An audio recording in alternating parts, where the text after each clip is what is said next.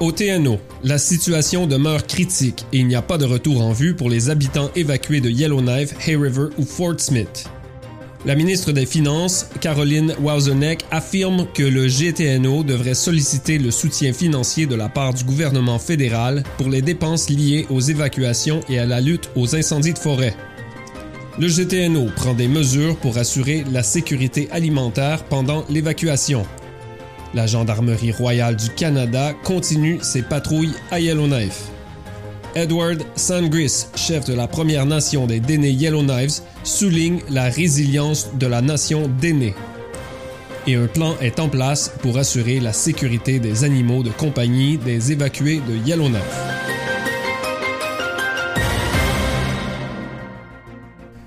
Bonjour, je suis Alexandre Baudin et voici votre bulletin d'information Média Ténois.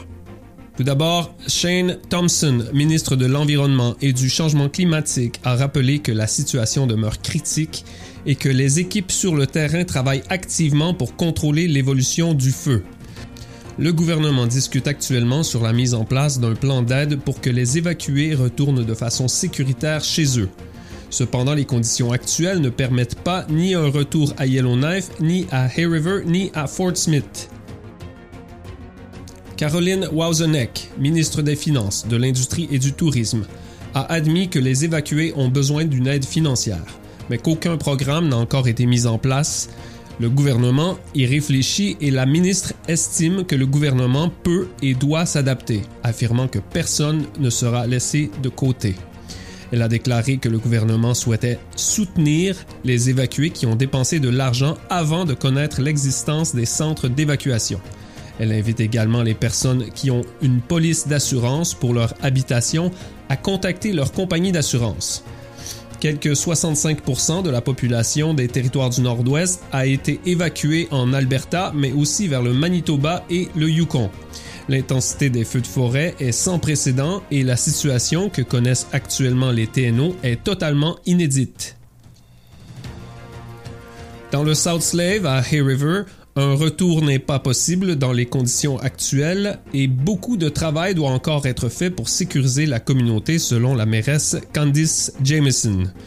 Des infrastructures et des maisons ont été détruites, mais plus de 200 équipes, y compris des militaires, travaillent pour bloquer l'évolution du feu au sol et depuis les airs. À Yellowknife, la mairesse Rebecca Alty a indiqué qu'un retour dans la capitale n'est pour le moment pas possible.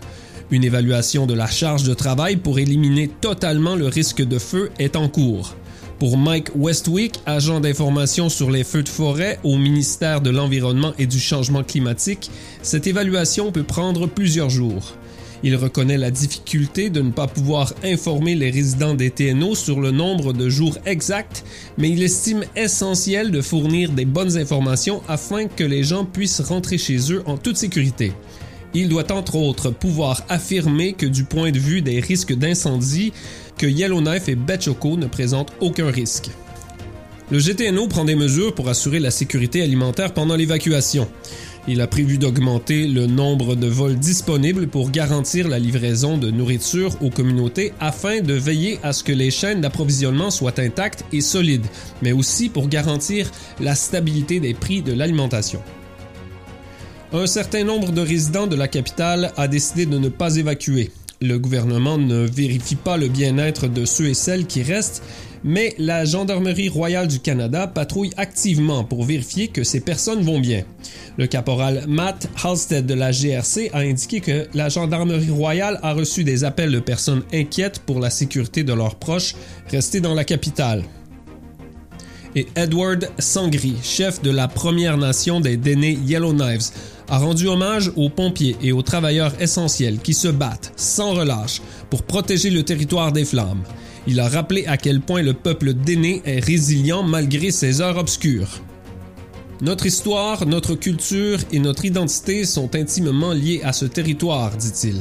Il s'est adressé à ses citoyens évacués et leur a rappelé que les esprits des ancêtres sont toujours là, à leur côté, pour les guider. Il y a de l'espoir car nous ne sommes pas seuls dans cette épreuve, a-t-il déclaré. Nous devons rester unis pour être plus forts.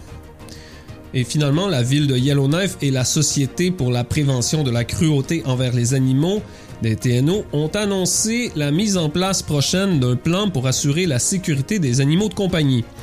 Dans l'urgence de l'ordre d'évacuation de la capitale, certains animaux de compagnie ont été laissés sur place et se trouvent actuellement dans les résidences de leurs propriétaires.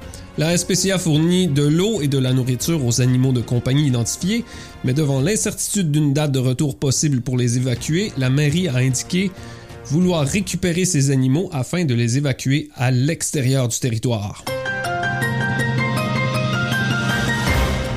Pour plus de détails, pour plus d'informations, consultez le site web radiotaiga.com.